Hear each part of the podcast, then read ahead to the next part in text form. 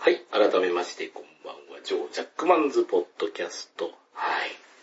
えっ、とですね、本日は、えー、巷で、えー、騒ぎになってる話題というか、お話をするためにこの方を用意しておりますので、秋師匠よろしくお願いします。はい、アルパカ釣り推しの秋です。はいよろしくお願いしまそこは広げていいんですか？す。まあ、まあ、可愛いよね。そうですねアルパカ釣り。まあワンでもツーでも。ワンでもツーでもはい。ということで、えっ、とですね、今日はですね、あの、アベンジャーズエンドゲームのネタバレをして、という、人でなしなことはやりません。えー、おいおいやる予定ですけどね、まだ公開してる映画なんで、とりあえずね、まあネタバレありの話をですね、ちょっとあの、さっきね、あの収録前にしてたんですけれども、えー、あの、一つですね、あの、私、ここで謝っておきたいのは、見る前に自分はあの、ネタバレをしてしまったと。ほうほう。うん。あれですね、アベンジャーズハリケーンエンドゲーム見に行くって言ってたんですけど、まあ、あのーまあ、ゴレンジャーハリケーンで検索してくれれば、大体、なるほど。うん。これ、これは見た人しかわかんないですけど、まあ、大体あんな感じでした。はい。大体あんな感じ。大体あんな感じでした。大体あんな、まあまあまあまあ、そうですね。そうですね大体いやー、でもすごかった。うん。そうですね。まあ本、当にすごかった。うん。いやー、3時間ね、あの、見させて、そのまま見させる映画っていうのはもうどんどん、うんどんどんハードルが上がってきますね、このうん映像作品っていうのが。ねえ、本当に。昔はもなんでしょうね、あの熱量はね。あの昔はもっ熱量うんは、ずっと、うん、昔はもっともっといい加減な映画たくさんあったんですけどね。うんうん。だんだんこのいい加減さをこう極限まで絞り取って、あの、面白いものを出されると、まあうんデタラメな作品っていうのがあんまり出てこなくなるっていうのも、そうですね。うんなんかね、あの、どんどんハードルが上がってきついなというところで、えーあの今回はですね、何の話をするかというと、実はあの、けもあれですね、獣フレンズ煙草の話をですね、えーはい。見てる人が秋師匠しかいないので、秋師匠と徹底討論をしようと。そうなんだ。うんいや、煙師もね、獣フレンズは見てたんですけど、煙草とか録画でほっとくんで、うん。なるほどね。再来年ぐらいまでにはできるかなっていう話なんで。うんあの人もつ積みアニメ多そうですからね。いやー、相当進んでますね。ううんん。いや、うちの方はもう大体あの、もう録画というのは出しても、配信で流れてるアニメしか見ないスタイルになっちゃってるんで、僕もそうですね、うん今。ほとんどそ録画してるのは日朝ぐらいですね、う。本当に。うん。でも最近日朝まあ配信もね、配信も今一周遅れが多いので、うん。どうしてもリアルタイムで見たいものとか、ね、BS11 とかで録画したりしますけど、基本的にはもう配信ですね。終わった後にまとめてみたりとか。そうですね、3、4話まとめてみるぐらいがちょうどよくなってくるというか。だって僕だってあの、今更ですけど、あの、空よりも遠い場所、いや、はいはい。ですね。ええあれを 1, 1年越しで12話まとめてみまして、13話か。まとめてみて、うんいやーもう嫌な、嫌になるぐらい泣きましたね。あれ泣きますよね。あんなに、あんなにな、こんなに泣くのか、おっさんがみたいな。うん。うん、いや、ほんと素晴らしかった。素晴らしいですよね、もう。もうねもうな、なんか泣かせに来るなっていうか。うん。うん。全話神回でしたね、まさに。そうそうですね。えー、じゃあ、あの、お気に入りは、えっ、とですね、あの、白瀬さんのあの、いい感じのポンコツ具合が大好きです。そうそうそう。あれもね、全然ビジュアルでしか見てなかったから、もうちょっとクールなね、もうみんなを引っ張っていくようなタイプの、うん。夢の、夢に向かって進む前向きな女の子みたいな、うん。勝手なイメージ持ってましたけども、あの、単なるポンコツでしたね。ほぼ最終盤までポンコツ。そうそうですね。いやー、でもまあ実績は大したもんだと思いますけどね、あの、お金そうですね。100万貯めてとか。だから僕あのね、よく知らないうちに、あの、な、南極に聖地巡礼した方いたじゃないですか、あ、いましたね。うん。で、その方がざまあみろとかって書いてて、うん。うん。なんでざまあみろってとかって、そ れちょっと書き方としてどうなんだとかって、うん。ちょっぴり思ってたんですよ。えうん。で、あ、見て納得っていう。うんあ、これはざまあみろだよな。えうん。うん。言いたくなる。言いたくなります言い。たくなる。ええなんか同時期に本当に女子高生で行ってる人いましたよね、北極だか南極だかああ、そうなんですね。で、なんか、で、その時に、えっ、とね、うんあの、なんか、あの、他もいろいろ冒険してて、そんなもん、あの、女はサンドイッチでも作ってろ、みたいなことを言あわれて、へで、北極だか南極だかでサンドイッチ食ってる写真を上げてましたけど、ーかっこいい。すげえな。それそれうん。それ。そうそうそう。そうそうそう、そういう、その、いわゆる積みアニメをまとまった時間ができた時が最近できてきてるんですよね。で、それで言うと今日ね、先ほどおっしゃってた煙草もそうで、うん。うん、いい作品なんだろうけど、1話から追ってはいなかったんですよ。うん。で、ちょっと時間がある時に、うん。まあ、その時は11話までしか上がってなかったので、1話から11話まで一気に見たんですよね。うん。ただこれもまたなかなか、え、こういうの作るんだ。あの、うん獣フレンズのうん。バンド監督さん。うん。うん。じゃあ非常に驚きがありましたよね。うん。うん。そこから、あの、ちゃんと、確か、獣フレンズのワンも見直して、みたいな話だったんで、で、そこまではちょっとこの、騒動とかをあまりよく知らなかった。あ、おっしゃる通り、おっしゃる通り。で、まあね、どうしても考察って重要なファクターじゃないですか、ケモリクさんにしても。うん、あの、ね、ケモフレ1にしてもですね。で、考察をしていくと、どうしてもこう見たくない話が、聞こえてきちゃうわけですよ。うん。プロデューサーがあれ言ったとかですね。なんだかんだって。うん、だからだんだんその獣フレンズ2に関しては、うんその本編がどうのというよりか、その場外乱闘うん。が、まあ、率直に言うと面白い面も。あったと。うん。うん、でそれが今も続いてるっていう状況ですよね。確かにね、まあ、だいぶ勝負あった感はありますけどね。本当にね、防戦一方って感じですよね、まさに見てると。うーん だって、あれですよね、あの DVD の売れ筋ランキングとかに、獣フレンズ2の DVD って入ってきませんからね。出てこないですよね。うん。まだ売ってないんじゃないかっていうね、ぐらいの。で、ないのかな みたいな。そうそうで、なんかあの、高須クリニックの高須院長の息子さん、高須力也さんでしたかね。で、彼も買ってて、うんケモフレ1もケモフレ2もですね。あ、偉いな。で、パうん、で、パッケージ比較のツイートをしてたんですよ、何日か前に。だからまあ、そのパッケージが、やっぱりすごく殺伐としてるんですよね。ケモフレ2のうん。パッケージが。殺伐としすぎてはいないかいみたいなね、ツイートを高須さんがされてて。うん。うん。なんかまさにそこなのかな、うん。と。もうあれですね、もうこれはあの、獣フレンズ1も2も煙草も見てる人を前提で 話うん。してきますけうん。ど。そうなりますけどね。ね。うん。まあ、えーっとですね、まあ、獣フレンズ1と煙草に関しては、えーっと、見て損はないんで。えうん。ーないと思う。うん。あのーまあ、えーっと、この放送で気になった方は、えーっと、うんぜひとも見てください。そうですね。えーっと、えー、例えばあの、アベンジャーズが全員集合するとか、えーうん平成仮面ライダー大集合みたいなシーンが大好きな人には、おすすめです。確かに。ああいそうシーンにちょっと感動する、えー心があるならおすすめですと。すんごくわかりますね、うんそれもう、あれはうまいですまい。本当にうまい。すごいですよ。あの、ケモフレ1の12話、最終話ですかね。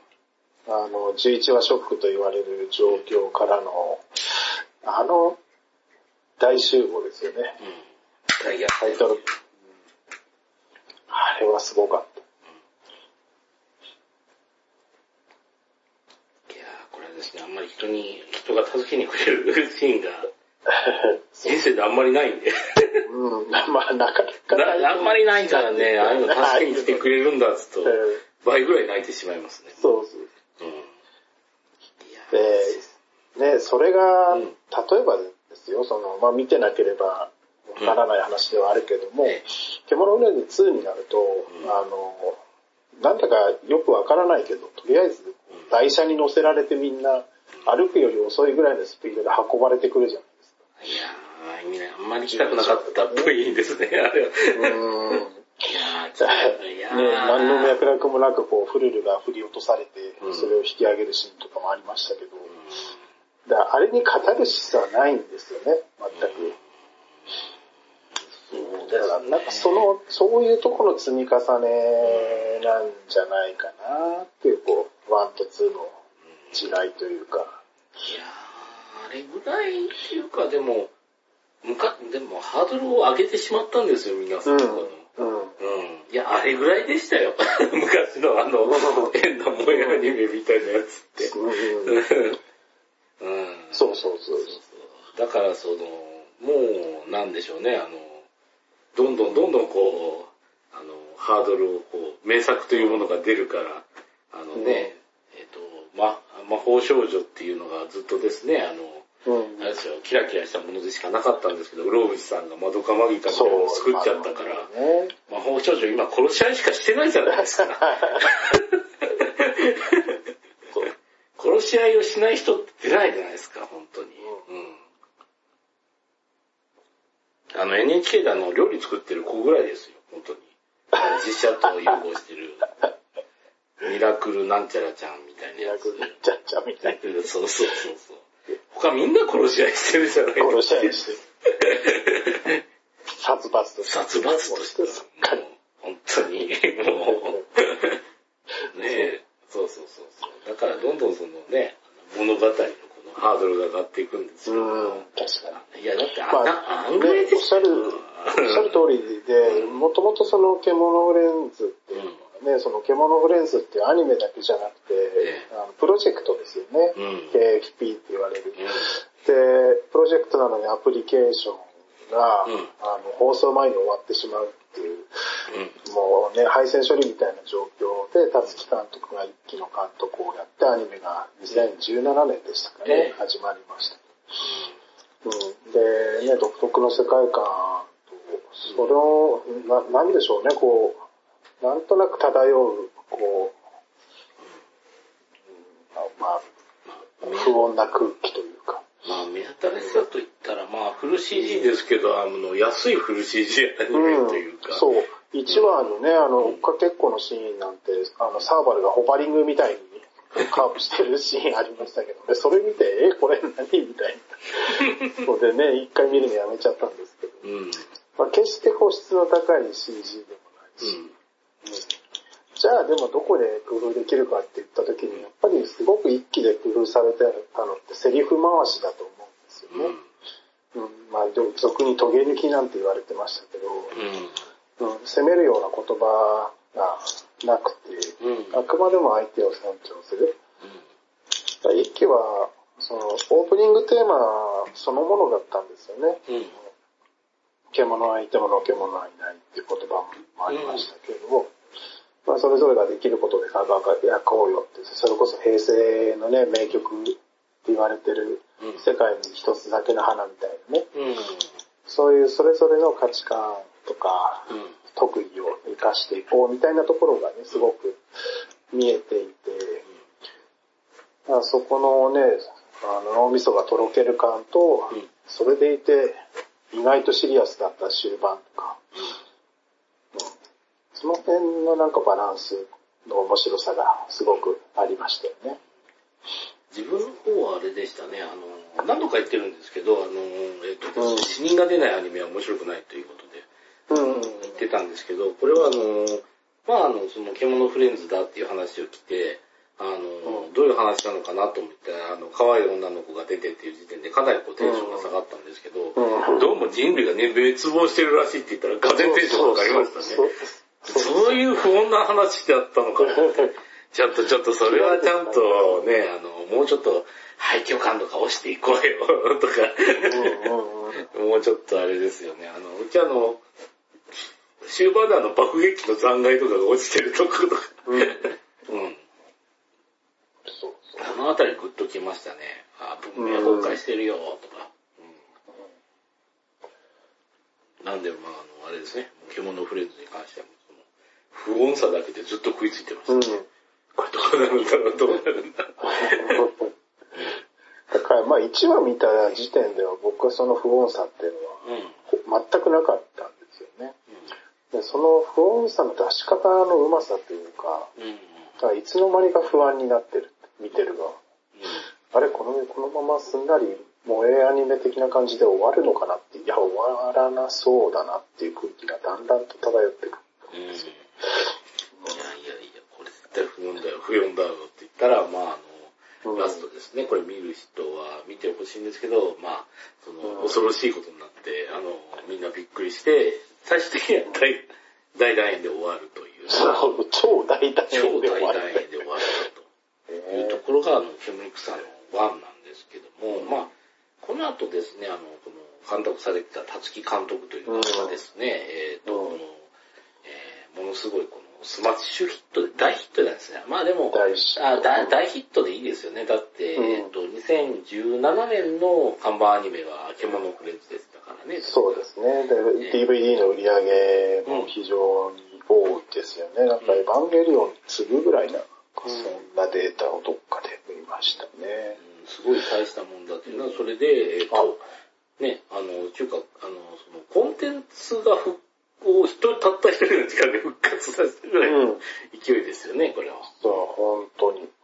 うん、ミュージックステーションまで出てますからね、そして。うん、そうそうそうそう。確かにね、そうまあ一大カルチャーというか、うんまあ、一時代作ったアニメって言ってもよいい作品だったと思います、ワンに関して。まあ、そうですね。そして、えっ、と、その後に、えっ、と、こちらの、角川絡みと言いますか、うんえっ、とですね、この、たつきさんが、えー、獣フレンズプロジェクトから外れるといううん正式発表されてしまい。これは未だに謎ですよね。うんまあ、たつきさんがほぼ語っていないのでっていうのもありますし、うん。うん関係者ももちろん明確な理由を書いてませんからね。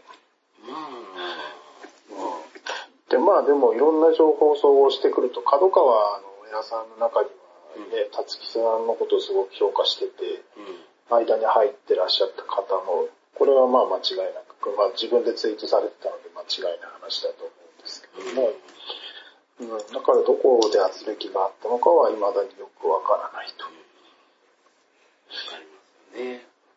あの、や、やっぱりっていうか、うん、まあ仮説なんですけれども、あの、うん自分の中の仮説なんですけど、あの、獣フレンズプロジェクトっていうぐらいですから、あの、まあ、はい。最近の日本のアニメってもうあの制作委員会方式でしか作ってないじゃないですか。うんまあ、あの、制作委員会方式っていうのは、まあ、えっ、と、一つのアニメを立ち上げて、自分全部自分で売るためには、もうお金がそんなに集まんないから、そうですね。うん。スポンサーを集めて、えっ、と、パイロット版を作って、こういう感じでこういう商品展開するんで、えーグッズの権利はどこそこ、えーこの権利はどこそこ、で、この権利はどこそこ、みたいな感じで、あの、もう、えっ、と、収益分配まで決めてから、えっ、と、あれやるんですよね、確か。プロジェクトを立ち上げて、やると。で、そうなると、あの、まあ、監督とか声優さんの取り分っていうのは、まあ、ビビたるものになってしまう。けれども、そうはしないと、もうアニメっていうもの自体が作れませんよ、みたいな。そうですね。うん。感じになってて、で、じゃあ、煙草はって言ったら、本当にあの、全部自分でやってるんですよね、あれ。うんうんうんうん。ジャストプロとね、あの、八百万館の周りでですね、うん自分たちでやってるってことになりますよね。まあ、声優さんとかのね、あれもありますけど、うん。うんだから声優さん、出てる声優さんもものすごい少ないですね、煙草はに関しては。うん。ねうん。小松さん、小松さん、小松さん、小松さんって書いや、昔の筋肉マンかよ、みたいな勢いですよ。そうそうそう。うん。ロビン・マスクとアシュラマンが同じ声みたいな話ですよね。いや、本当にね、まあ、たつきさんの獣フレンズ1も敵がいないから、敵側にまず登場人物っていうのがいないんですよね。うん。だからまあ、あの、まあ、いっぱいね、フレンズが出てきてたから、うん。登場人物は多かったですけど、そういう特性を抜かして一本作ってみると、うんまあ、煙草は極端に登場人物が少ないアニメ、うん、ということになりますよね。うん。でもやっていけるんですよね。いや、本当にうん。やっていけちゃうっていう。うん。いや、そこで、ね、まああの、さっきのですね、この理由に行くんですけど、多分、普通にあの、あれですね、あの、ハンセンとあの、ブロディが、この、あれですね、あの、うん移籍するって言った時、なぜだっつったら、プロなら分かってるだろう、金だよ、みたいな話をして、出てったっていう感じで、やっぱりあの、トリブンの話だったと思いますよ、やっぱり、ここまでやったのは。彼ね、うんそれはそうでしょうね、おそらく。いや、でも実際にあの、取り分がっつりもらわないと、ちゃんとしたクローリティのやつができないっていう判断があったと思うんですよね。うんうん。うん。なんだから、未だに獣フレンズ1の脚本料うん。に関しては未払いということですよね。うん。うんまあ、そこはだから解釈の違いだとは思うんですけどね。うんだからもう払われることもないでしょうけど。うん。まあそういうことを書かれてましたけど、実際なんか払ってないよみたいなことも書いてましたけどね。うん。まあ、プロデューサーが言ってますからね、そこは。部活にも。うん。あの、プロデューサーさんもなんか悪人扱いっていうか、れすぎるけどね、と思って。ん。うん。細谷さんでしたっけかね。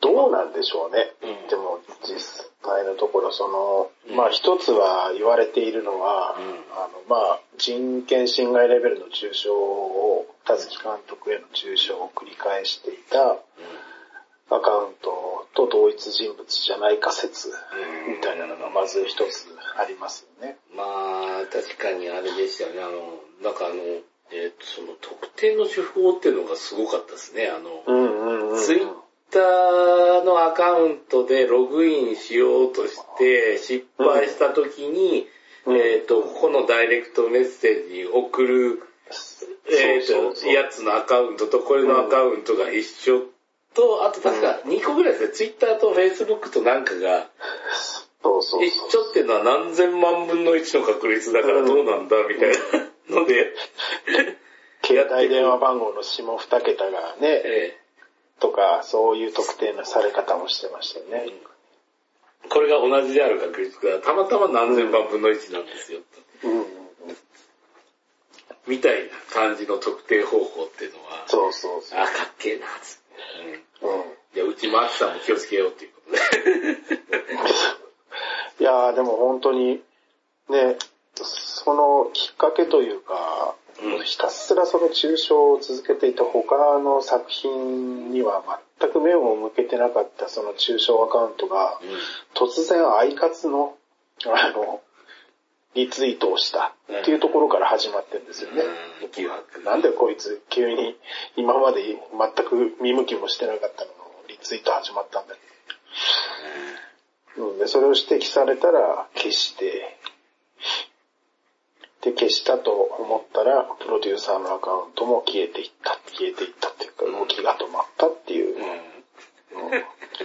非常にこう、黒に近いような動きは確かにあるのかな、という感じですよね。で、あの、あれ確かポケモンとかの、あれ、あの、うん確かポケモンのプロデューサーやられてたんですよね。そうですねですね。もうやってますね。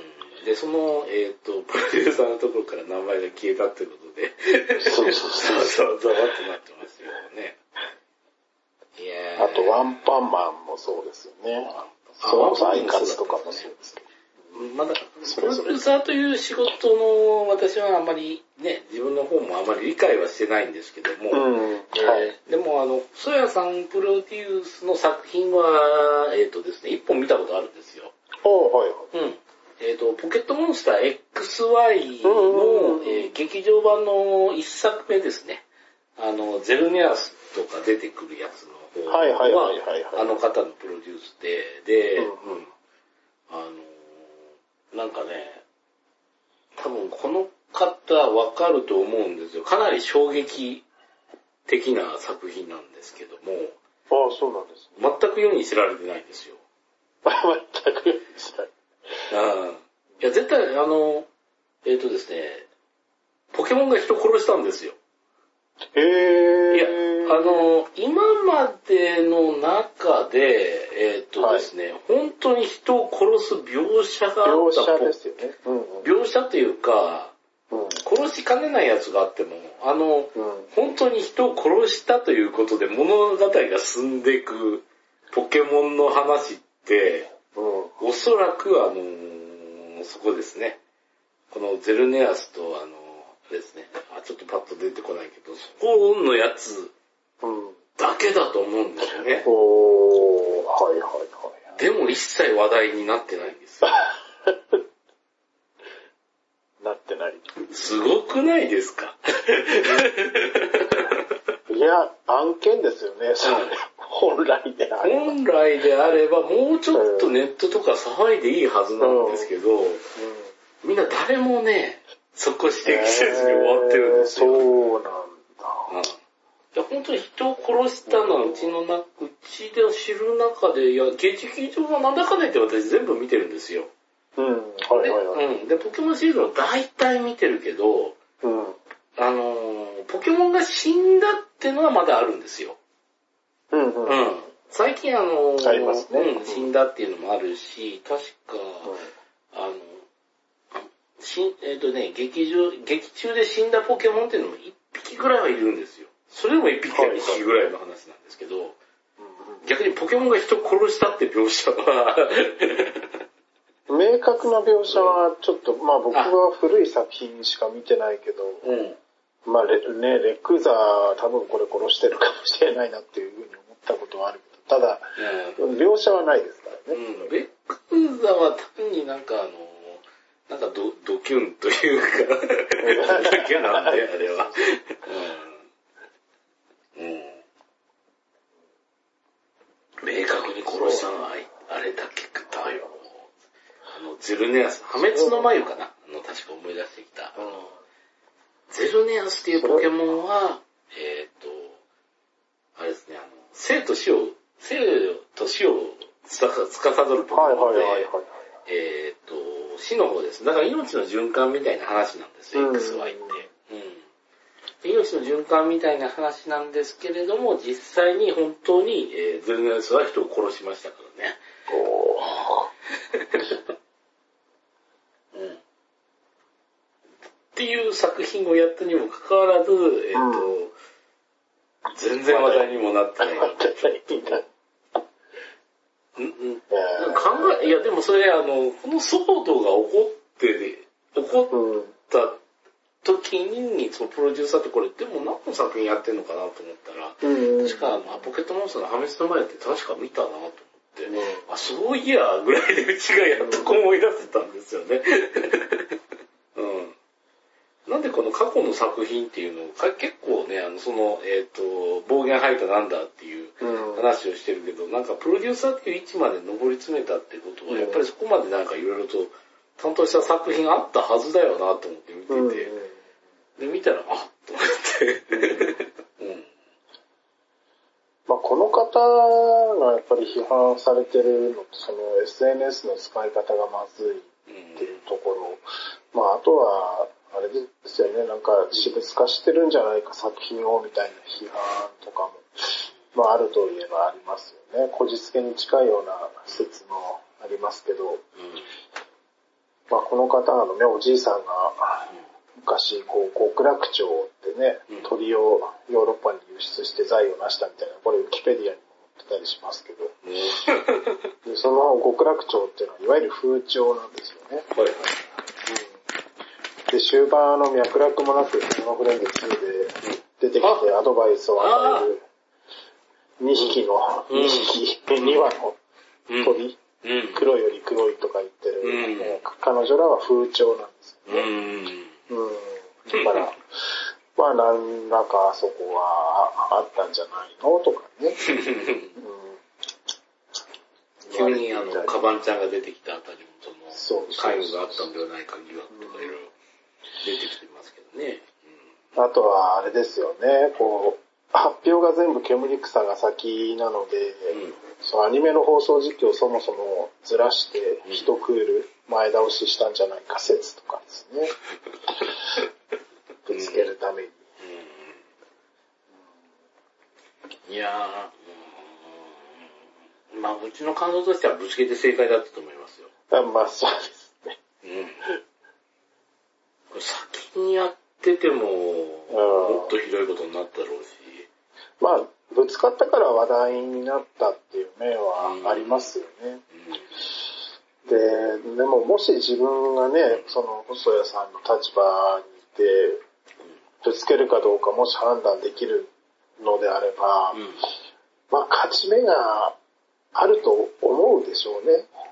うん。強いコンテンツなわけですから、まあどうあれその一期では、うん。あれだけ社会現象にもなって、で、それこそ同人版の煙草とかを見てればね、うんそして、あの、CG が綺麗とかっていうわけでもないし、うん。だから戦前の、こう、彼らの見込みでは、うん。勝てると踏んだんじゃないかなとも思うんですよね。いや、だってあの、一流どころが揃ってまね。確か、ゾンビランドサガの人も入ってますよね。うん。ね松本さんでしたっけ？うん。主題歌は、一期と同じ大石さん。まあ、うんいい曲ですよね、実際、2の主題歌も。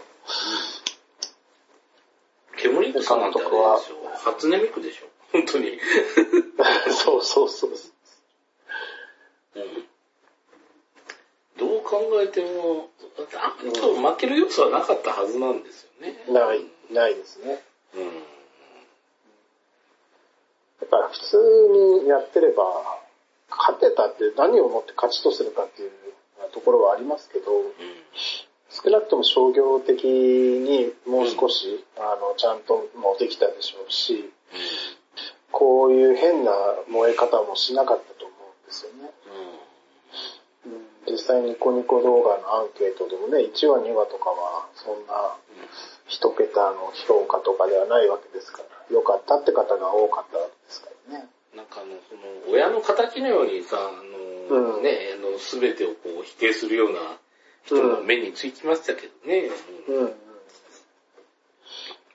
それは違うんじゃないか。そうそう作品に罪はないとか言ってみそう。作品に罪ある。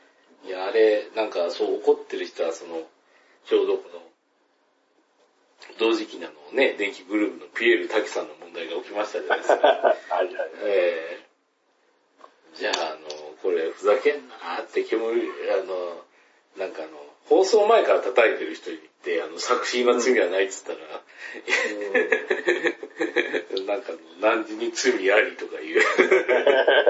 そうそうえーなんかビッグ、ビッグオーみたいな感じでなりますよね、本当に。作品に罪なし罪はない。罪はなしって言うんだったら、なんかそうで同じこと言って、あの、ピエール滝関連作品のことで、あの、放送時しか違うって言ったら、ピエール、じゃあ、獣フレ2が始まる前から叩くなよって。獣フレ2に罪はないと。胸を張って言えるんだなっていう踏み絵になりましたからね。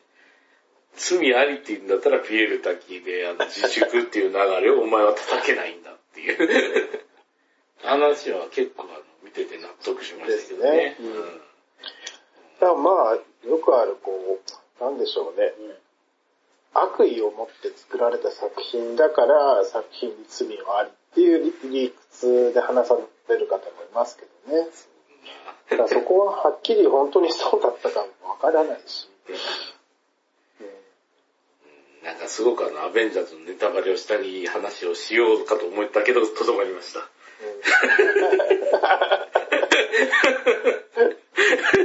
なんかわかわかる気がします。すごい、すごい、今その話をすごくしたくなったけど、必死でとどまりました。はい。そうそうあの、あれなんですね、ちょっとあの、脱線になるかもしれないんですけど、あの、はい。えっと、プロデューサーの人もそこ、なんかあの、そこまでなく言わなかったと、はずなんですよ。うん。というのも、ね、あの、とある別のネットラジオで言ってたんですけど、あの、たすき監督は多分おそらく極悪人だろうという。ああ。うん。っていうのはね、あの、うんちょっとね、腑に落ちることがあって、えっ、と、例えばですね、えっ、と、あれですよ、身寄りのない娘をですね、うん。あの、寒風吹きつつある中、あの、一人で放り出して、まあ、小学生ぐらいのあの女の子ですよ。それを、例えば外であの、冬の間、あの、本当にあの、投資するまであの、労働させるという。鬼畜の所業ですよ。うん。うん。で、これができないと、あの、マッチ売りの少女っていうのが、うん。話ができないってことになると、その、作者アンデルセンだってましたよね、これ。うんアンデルセン童話だったと思うんですけど、だからアンデルセン童話にはマッチ売りの少女のその、えっ、と、感動する面と同じく、うん。その、あれですよ、そんな、あの、年番もいかない、こう、冬寒空に突き落とすだけの、あの、極悪な面がない、両面がないと、うん。その物語っていうのは完成しないんですよ、まあ確かにね。うん。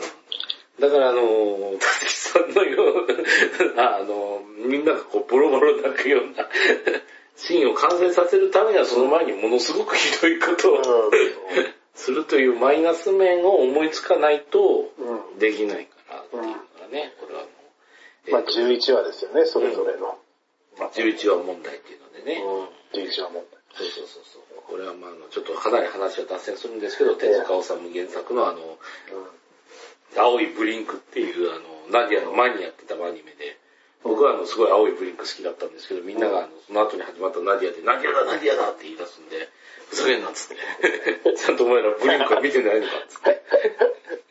そんな誰も見てないよって言われて、悲しい思いをしたんで、僕はそれ、ブリンクを叩かれたんで、ナディアが嫌いな派なんですけどね。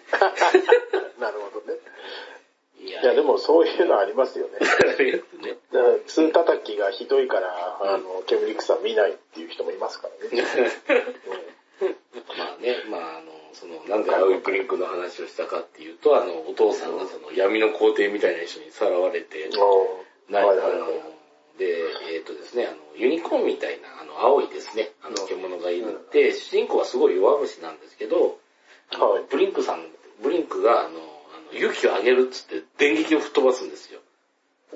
で、そしたらそれを食らうと、主人公に勇気が出て、大体主人公が、あの、立ち、大立ち回りをして、えーと、物語、あの、話が進むっていうので、どんどんどんどん、あの、いう流れでどんどん行くんですよ。はいはいはで、終盤ですね、分かってくるんですよ。ブリンクっていうのがどうもあの、この雷虫っていうあの、電気を使う獣の、あの、一種だっていうのが分かってきい。て。で、向こうも対策立てるんですよ。じゃあ勇気を上げるバーンっていうのは電気ショックだっていうのが分かるから、磁気、はい磁気を使ってその電気を曲げるんですよ。ほうほうほう。うん。それであの、ああ、勇気がないと僕はもうダメだって言うけど、うん。まあなんやかんやあって、その、自分であの勇気を絞り出して、あの、戦ってどうにかするっていう場面でなって、初めて分かったって勇気っていうのは自分の中にあったんだみたいなことが気づくっていう、あの、シーンが一つあるのと。あとですね、その、さらってった闇の皇帝っていうの正体が、はい。あの、実は自分のお父さんの、あの、悪い面だと。で、お父さん自身が、あの、絵本作家をしてるから、うん。だから、その、いい話書こうとしたら同じぐらい悪いことうん。やらないと、あの、絵本っていうのは成立しないわけで、う。うんん。なるほどね。実はその、こいつは自分の悪い部分だったんだと。だから、それを全部含めてうん、自分なんだっていうのを分かってくれみたいなうん。話をするっていうのが、まあ、あの、いよいよこのね、青いブリンク、えーこれから見る人に対しては申し訳ないんですけど、ネタバレになっちゃうと。なるほどね。うんうんうん。だから、たたつきさんに比べてその、うんなんでしょうね、生き物フレンズの2の話を見てると、そこまで極悪なことは できてないから、多分その物語の起伏も上がらないんで、多分、うんあの、この2を作った人っていうのは、たつきさんよりも全然極悪人じゃないんだろうなって。うんまあそうですよね。うんおっしゃる通りだなって今聞いてて思いました。うんで2の構成やってるのって増本拓也さんですよね。で、まあ監督は、えー、と木村さんですけども、うん。で増本さんって言ったら最近だとね、ゾンビランドサガで何本か書いてらっしゃって、で、話書いてるのガタリンピックの回とかね、うん。うんあとは、あれですかね、えっ、と、ヤンキーのうん。うん。方のね、回、さっきですね、さっきの。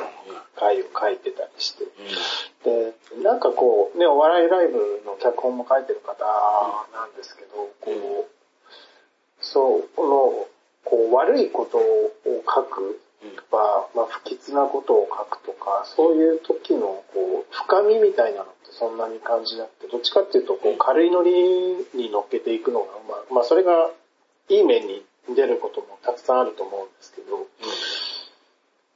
らそういう意味でいくと、あれなんですよね。その、たつき監督ほどの極悪さを感じないっていうか、過去のね、脚本とか見て。いや、確かにいい話書くからね、うん、ちょうどね、わうん、なんかそんなに、あの、えっ、と、死ぬほど人物だったとなんか、なくてもっていう気持ちしかないんですけどね。ただやっぱり2で言うと、あとは描写不足とかっていうのもあるんだろうなとは思いますけどね。まあ、それこそ最後にあのアムールトラが瓦礫に潰されていくシーンがあって、で、あれもいろいろ言われてますけど、だからその扱いよりも、その後みんな軽いんですよね。フレンズの皆さんだったり、キュルルとかもね。で、それって別にこう、彼らの人格がどうとかじゃなくて、あの、作ってる側、書き手が、いや、実はアムルトラ生きてるんだよって結論を持っちゃってるから、それが、あの、説明不足だったり描写不足で、こう、視聴者にはわからないけど、作り手だけは知ってるから彼らが軽く見えない。軽く見えてしまう。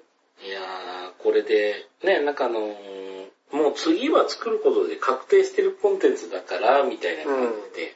まあこれもよくある感じですよね。なんかあの、うん続編があるから、まあこの辺で話を終わらしといていいや、みたいな感じで。そうなるとね、視聴者にしてみりゃ、いや、あれ死んでるでしょとか、っていうもやもやした感じはありますけど、作り手はもう勝手に納得しちゃってるから、うんいや、生きてるから、だから最後のシーンで彼らが笑顔で別に何の違和感もないんだよ。ね。いや、本当に死んでたとしたら笑顔になってたら危ないですよね、本当に。うん、危ないから。